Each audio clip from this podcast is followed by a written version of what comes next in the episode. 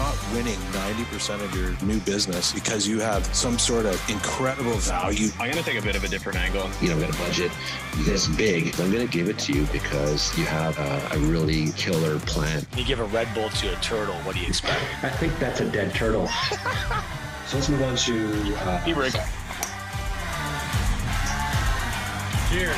Cheers. Cheers.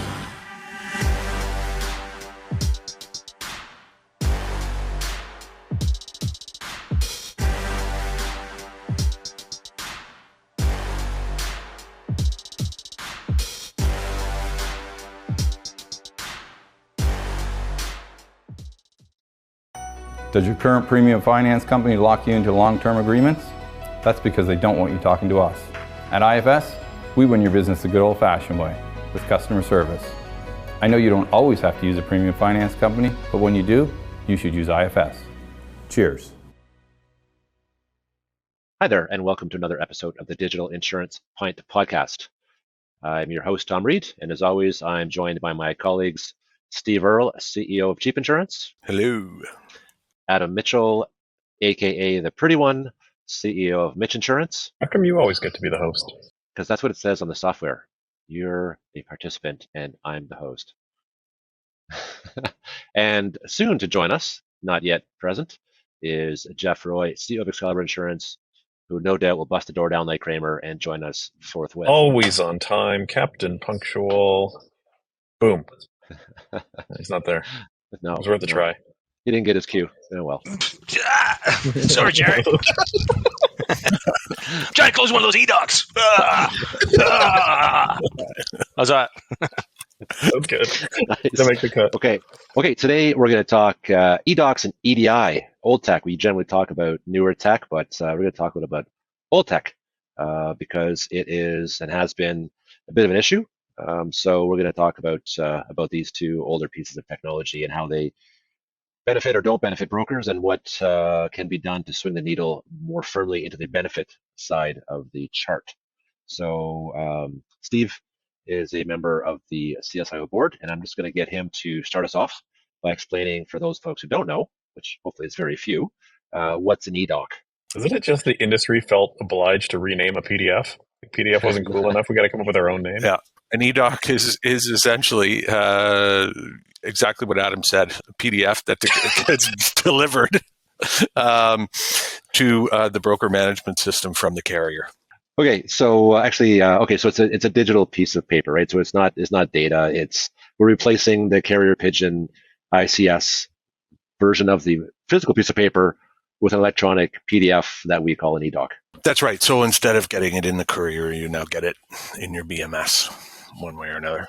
So, Adam, Jeff, which one? Which one do you want to talk about? What the benefits of e-docs are, and maybe both of you. Maybe you can take a stab at it, and one can follow, the other can uh, can lead. Who wants to go first? Where Where do you start and stop on the benefits of electronic document? It's like it's instant. It's cost free. You can have umpteen infinite sizes for little to no cost of storage. You can fire them instantly across the country and the world. We can we can track all the changes via the red line, like. They're searchable.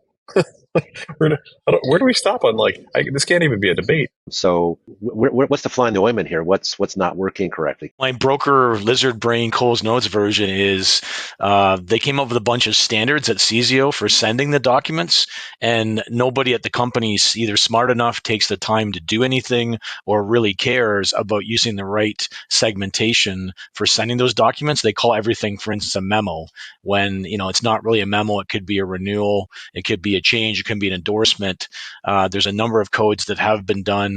I believe there is an e-doc certification, and I don't know how anybody's ever passed it, because what's being sent by the companies to us is kind of a hodgepodge of stuff. And uh, our staff is being then entrusted to, you know, close duplicate activities, uh, rename stuff, you know. So some of the, the, the benefits of e-docs are great and proven to the company, but the way they're being delivered, they're, they're not following the proper standards, which has caused a ton of cash and time onto brokers, uh, making us have to look for alternative solutions like robotic process automation or virtual assistants, or either staff doing it to make sure they're they're labeled properly. So let, let me read that. Let me read that back to you. So, you know, in the old paper days, you had documents that came in. Somebody, receptionist or mailroom person or whatever, would look at them and say, "Oh, this is a new business policy, this is a billing statement, this is a cancellation, this is whatever, and they would file them appropriately.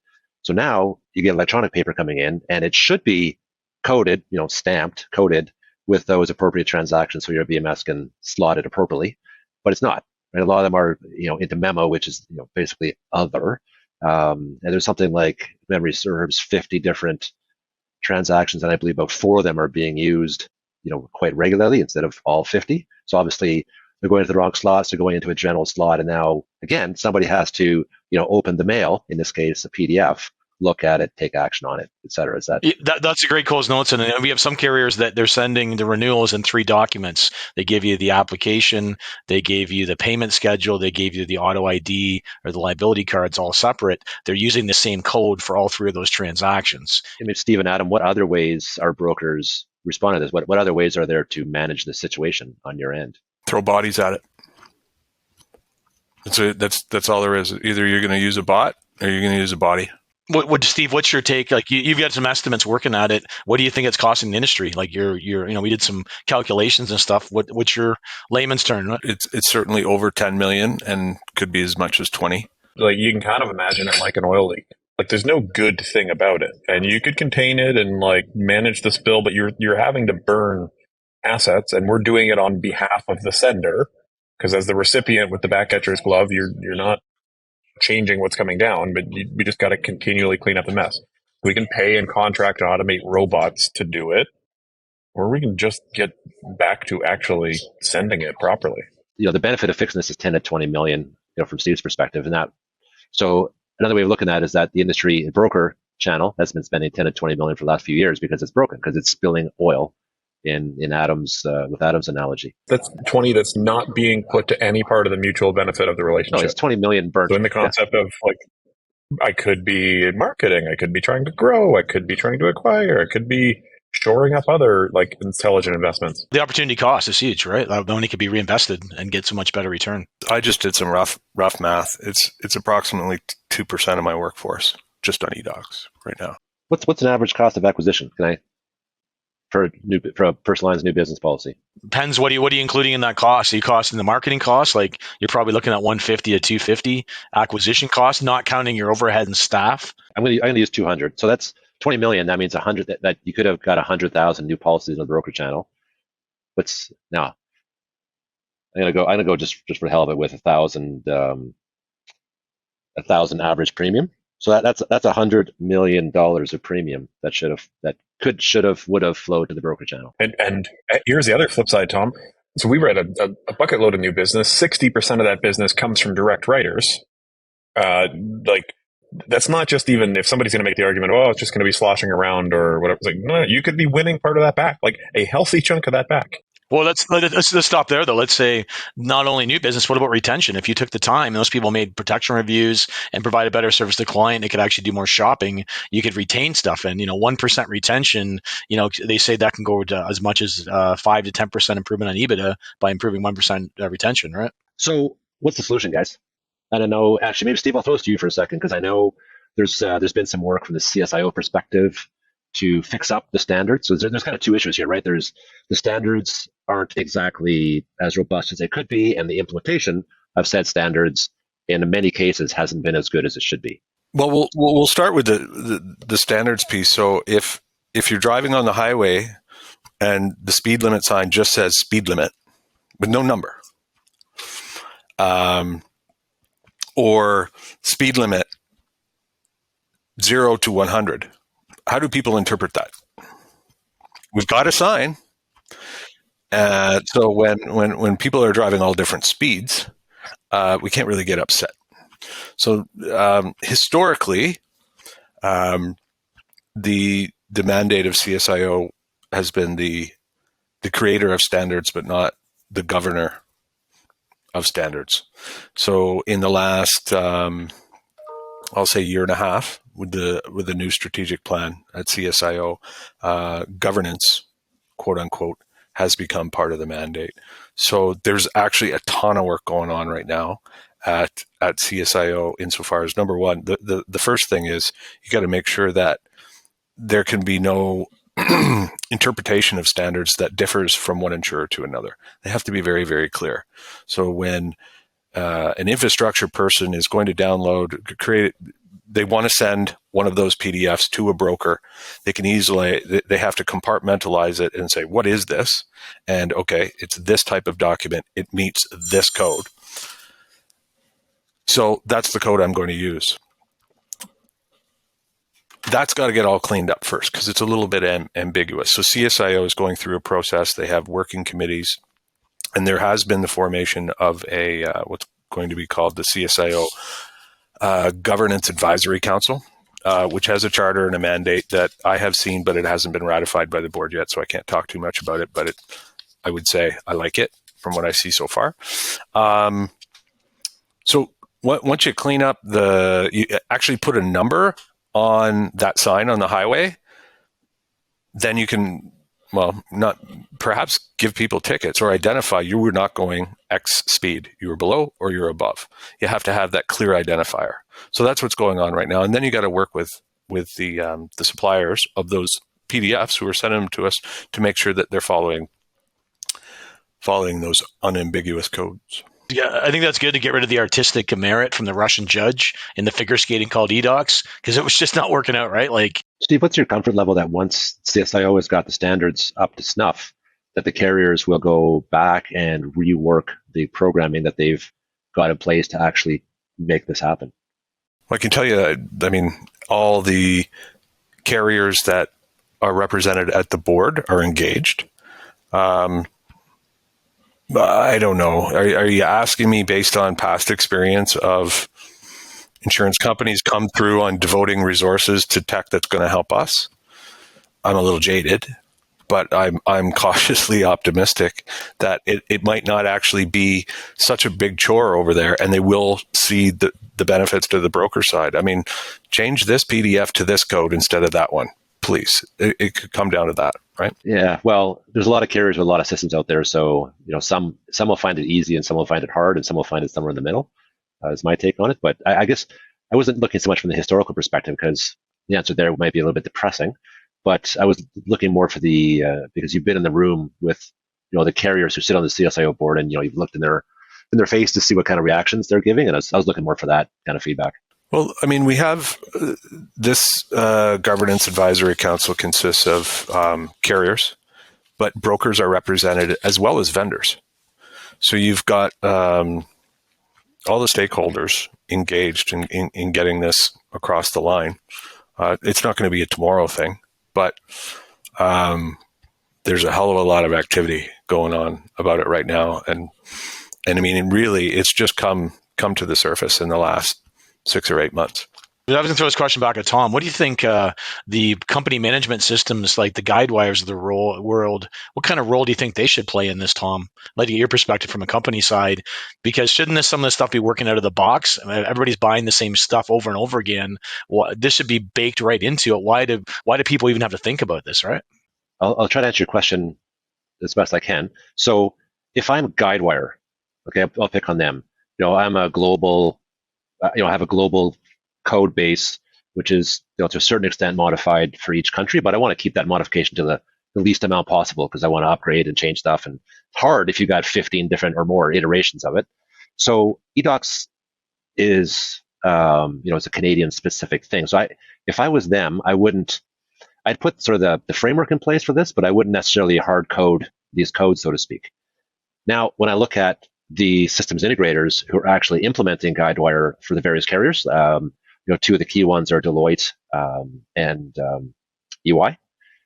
Those are the guys that I think should have this stuff baked into, you know, their implementation of these systems. They should have this stuff baked. They should offer it as a service, right? So, just like just like your, you know, broker codes and commissions and rating services and, you know, all these, uh, you know, underwriting authorities and all these different kind of things, eDocs Um, is a part of the fabric of how brokers and carriers work together, and that should be absolutely hard coded. So I, I wouldn't point the finger at Guidewire per se, um, although Guidewire needs to make sure that the, the framework exists. I would I would point the finger directly at E Y, Deloitte, and whatever other third party S I is out there actually implementing this stuff, and say, say they should have it, right? Because from one customer to the next. It's exactly the same. And they can sell it as a service. They can license it and say, hey, you want to get your own guy to do this? Great. But by the way, we sell this. It's part of our, it's either part of our package or an add-on service, whatever. Um, and it's the same, it's the same from this company to that company. And I think that that's where you'd make a, a ton of traction. Bingo, because there's a, no, I won't mention any companies, but there's companies that went in Guidewire that everything's a wild, wild west and interpreted things differently. I allegedly got some brokers to sit down and review this stuff. I'd like to see some of the brokers are on the panel because what came out could have been stopped. I tried to stop some of this stuff five years ago to get back to the coding, and uh, you know, I basically got brushed off. It wasn't a priority, right? So it's glad, glad to see that this is an industry issue. You know, people are going to find the time for it, and uh, it's on everybody's radar. So who's the customer for Deloitte or E Y? Insurance company. So what what do they give a shit about distribution? That's honestly, like what what is the experience of distribution as as part of their overall offering? And it, it's to me, I at least I haven't seen any kind of evidence that would suggest that they're they're engaged. Otherwise, it would be this is this is the broker experience that we deliver on the other side of this. We'll customize it all for you and what you want to do. But uh, when when it, when it, when it's being pushed out to the experience on the other side of this, this is what it looks like, so it's consistent. If there's eight Guidewire companies, it's it should look the same way at all eight. How do, how do we go the other way? How do we reward the companies that that go and fix it? How do we applaud the ones that are getting it right? How do we stand them up? They they, they will win, Adam. They're they're going to see it in when you're a more efficient insurer to deal with, you're going to get more market share out of brokers. It's going to be simple as that. When a transaction uh, takes fifteen minutes with one and two minutes with another, business will migrate to that two minutes. I mean, there is, you know, a, a high, a high watermark. So I, I tell you what, let's let's um, let's switch let's switch over to the E D I conversation because it's a similar conversation with a different technology. So, um, Adam, I'm going to get you to start. I mean, I'll get you, I'll get you to talk about, you know, give us a quick overview of E D I. Unlike EDOX, EDOX, if anybody doesn't know about E D I, I'm going to be shocked. But uh, maybe just give us a quick intro, E D I, and sort of thirty thousand foot level. What's the problem? E D I. Every every day you get to download. Uh, every day it's an A L three file. You got to merge and go pick it up from a digital mailbox and stuff it back into your system that has mapping. Nobody has run it to the exact same standards, following the exact same format. So it's a dog's breakfast as who has gone in, wrote the manuscript to transcribe and decode. Uh, company A sends it X Y Z. Company B sends it L M N O P. Company C sends it a different format, all for the same field. Uh, they tend to seem to have hidden things in different uh, codes and ways to possibly protect some competitive angle, or who knows what the excuse is that holds water. Uh, but inside that, we get all of our accounting transactions, all of our coverage uh, limits, all of our uh, renewal and endorsement changes onto uh, accounting lines in the Excel format.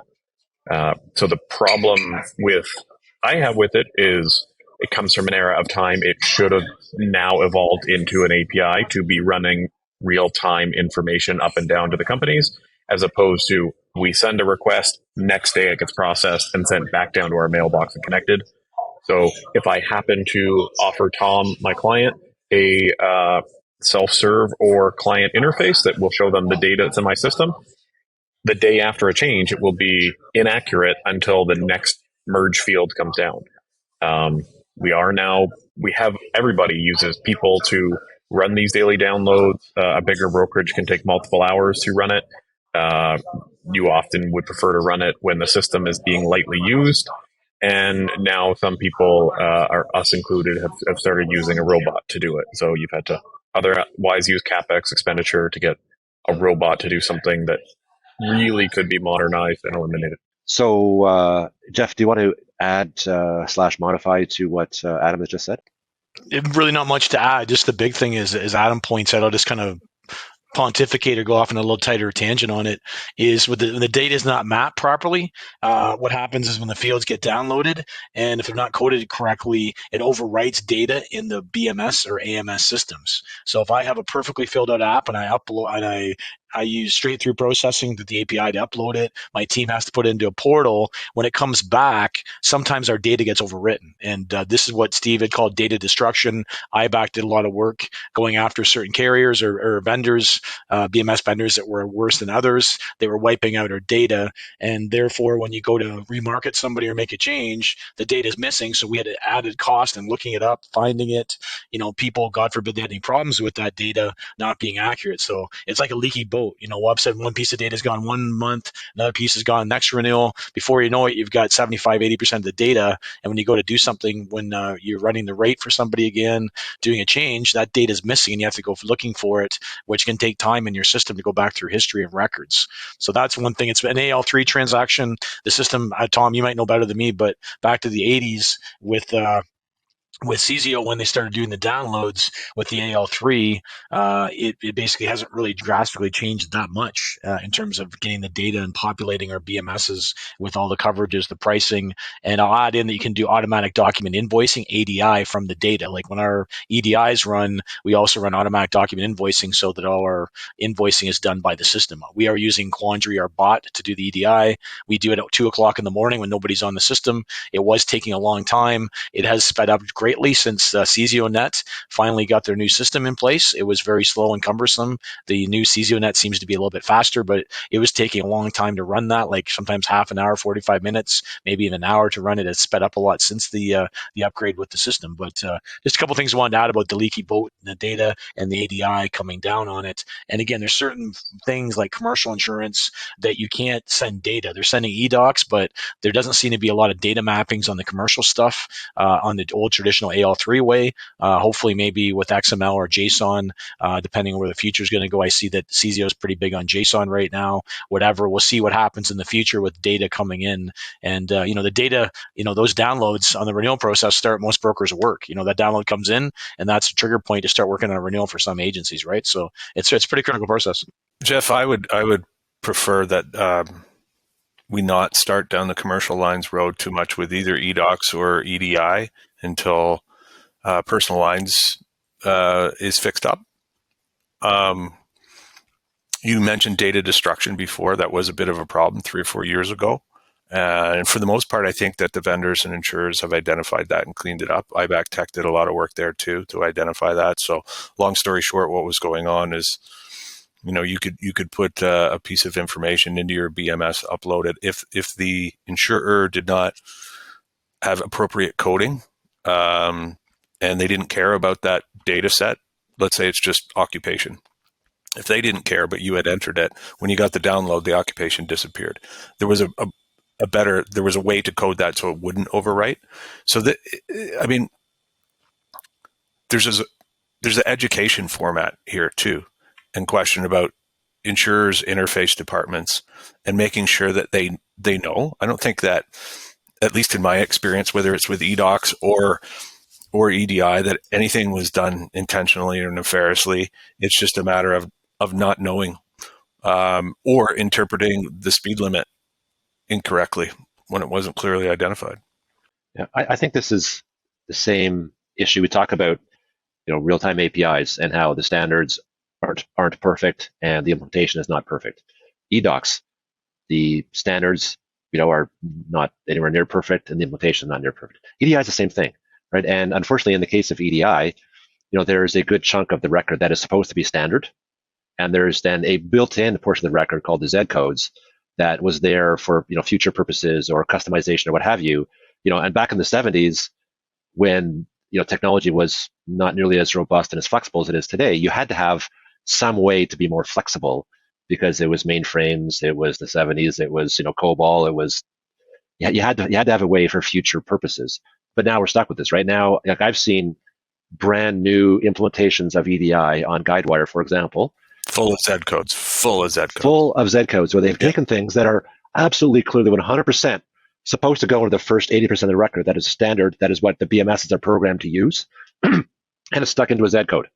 Right, which means now there's extra work for everybody to to unparse that.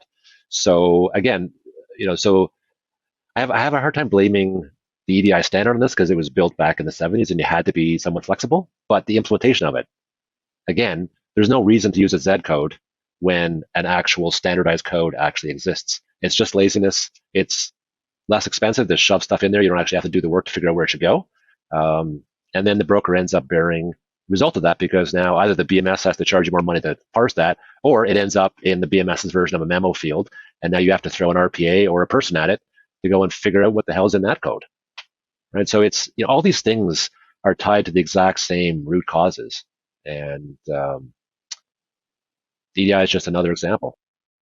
It is amazing when you when you start tackling all these little tiny things that of themselves aren't deal breakers, but you start piling them all up, and it's millions and millions of dollars getting wasted. It was interesting. I was listening to the I B A O phone call on the way in of the principal call, and, and apparently the government is now focused on two main things, is, is fraud um, and consumer choice. And it, it'd be interesting, you know, to know fraud is a form of waste, right? Because it's, it's, you know, not actually modeled for, it's stealing. And this fits into a similar category of like millions of dollars getting wasted and stolen just by sloppiness. Absolutely. Sloppiness, lack of investment, lack of priority, um, you know, all of the above. And um, I mean, you know, Steve talked about the, the, you know, the tangible cost of eDocs. I would hazard a guess that every broker has somebody. I think Jeff alluded to it. I know when I was at BrokerLink, we had, you know, a handful of people would come in at six a m and they'd spend the, you know, up until noon fixing the download. And there was, you know, a handful of people who did nothing other than fix up the screw ups that was coming down the pipe. Um, so you multiply that by, you know, two thousand other brokers, and there's probably, you know, millions, tens of millions more money that's being wasted specific to E D I.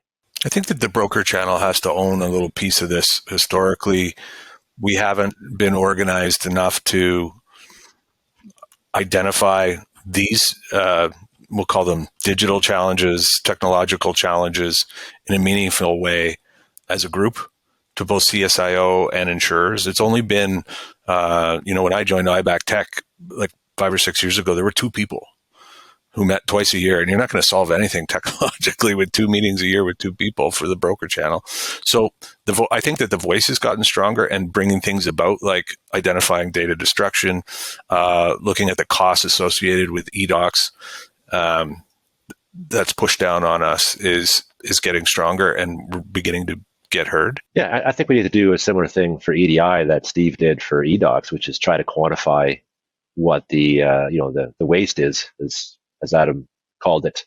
And I, I, I suspect that would be a really big number. We need a champion of this too. Like, I'm sitting here daydreaming over the stupid campaigns that that I B A C had. Is it I B A C or I B C? I think I B C had running about needing auto reform and comparing Ontario auto to P E I, which is just asinine lying to social media. Pretty sure that was I B C. It was I B C. If you actually want to stimulate change, of which, you know, they don't have the owners that want to change it, but it's like, I guess it does fall on I B A C. Like, getting on a campaign that's pretty loud and vocal on, hey, dear uh, government, industry, public, and everyone, you want to find waste? Here's here's millions of dollars we would love to stop spending your premiums on. I personally would be embarrassed talking about how our nineteen seventy-four technology just still doesn't work properly. To a government? To any and all who would read my social media post, because I'm not sure that would make my customers thrilled, uh, nor do I think it would make the government thrilled. So while I think there needs to be a heck of a lot more sunlight uh, disinfecting this particular problem, I'm not sure all of the sunlight is the best move personally. Well, I mean, we've said on the show a bunch of times, I think that We, the broker channel has maintained its personal lines market share despite itself thus far. And if we want it back, we have to be more efficient. We have to have a better experience. And it's going to take fixing stuff like this. That's nineteen eighties, nineties, whatever.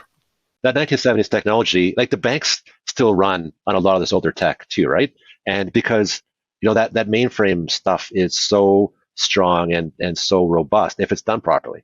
And you know, when you're when you're moving millions and millions and millions of policies, you know, from carriers to brokers every day, you you need something big and strong to do it. The problem is it's just it's leaky, and we need to fix those leaks. And there's, you know, millions of dollars of benefit and customer experience benefits and so on that come out of that. So yeah, I, I think I think brokers and associations need to get get active, like, you know, it's happened with eDocs, and you know, now we're seeing some good outcomes for eDocs. Mission one is eDocs, right? And it's probably there, there's so much of it, and it's probably the easiest thing to fix right now that has the greatest return.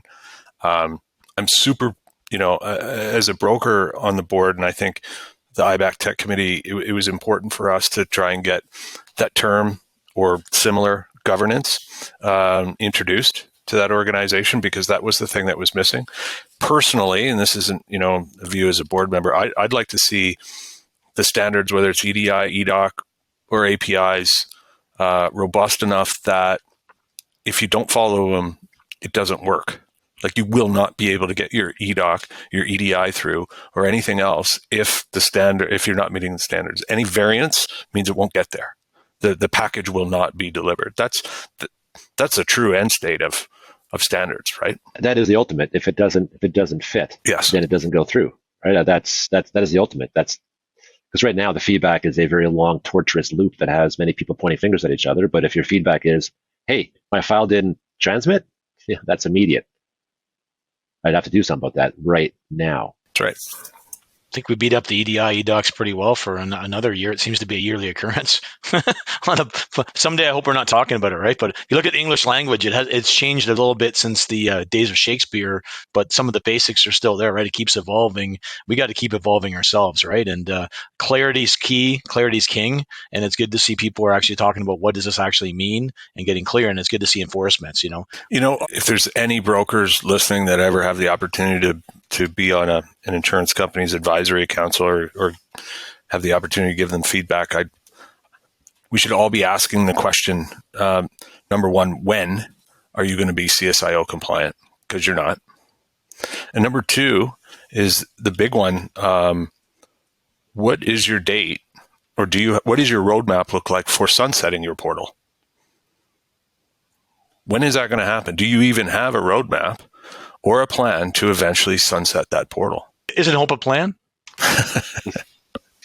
As always, big shout out to our sponsor, I F S Premium Finance. Thank you very much, guys. And to the Excalibur Read to Ride program, our charity partner. Thank you very much.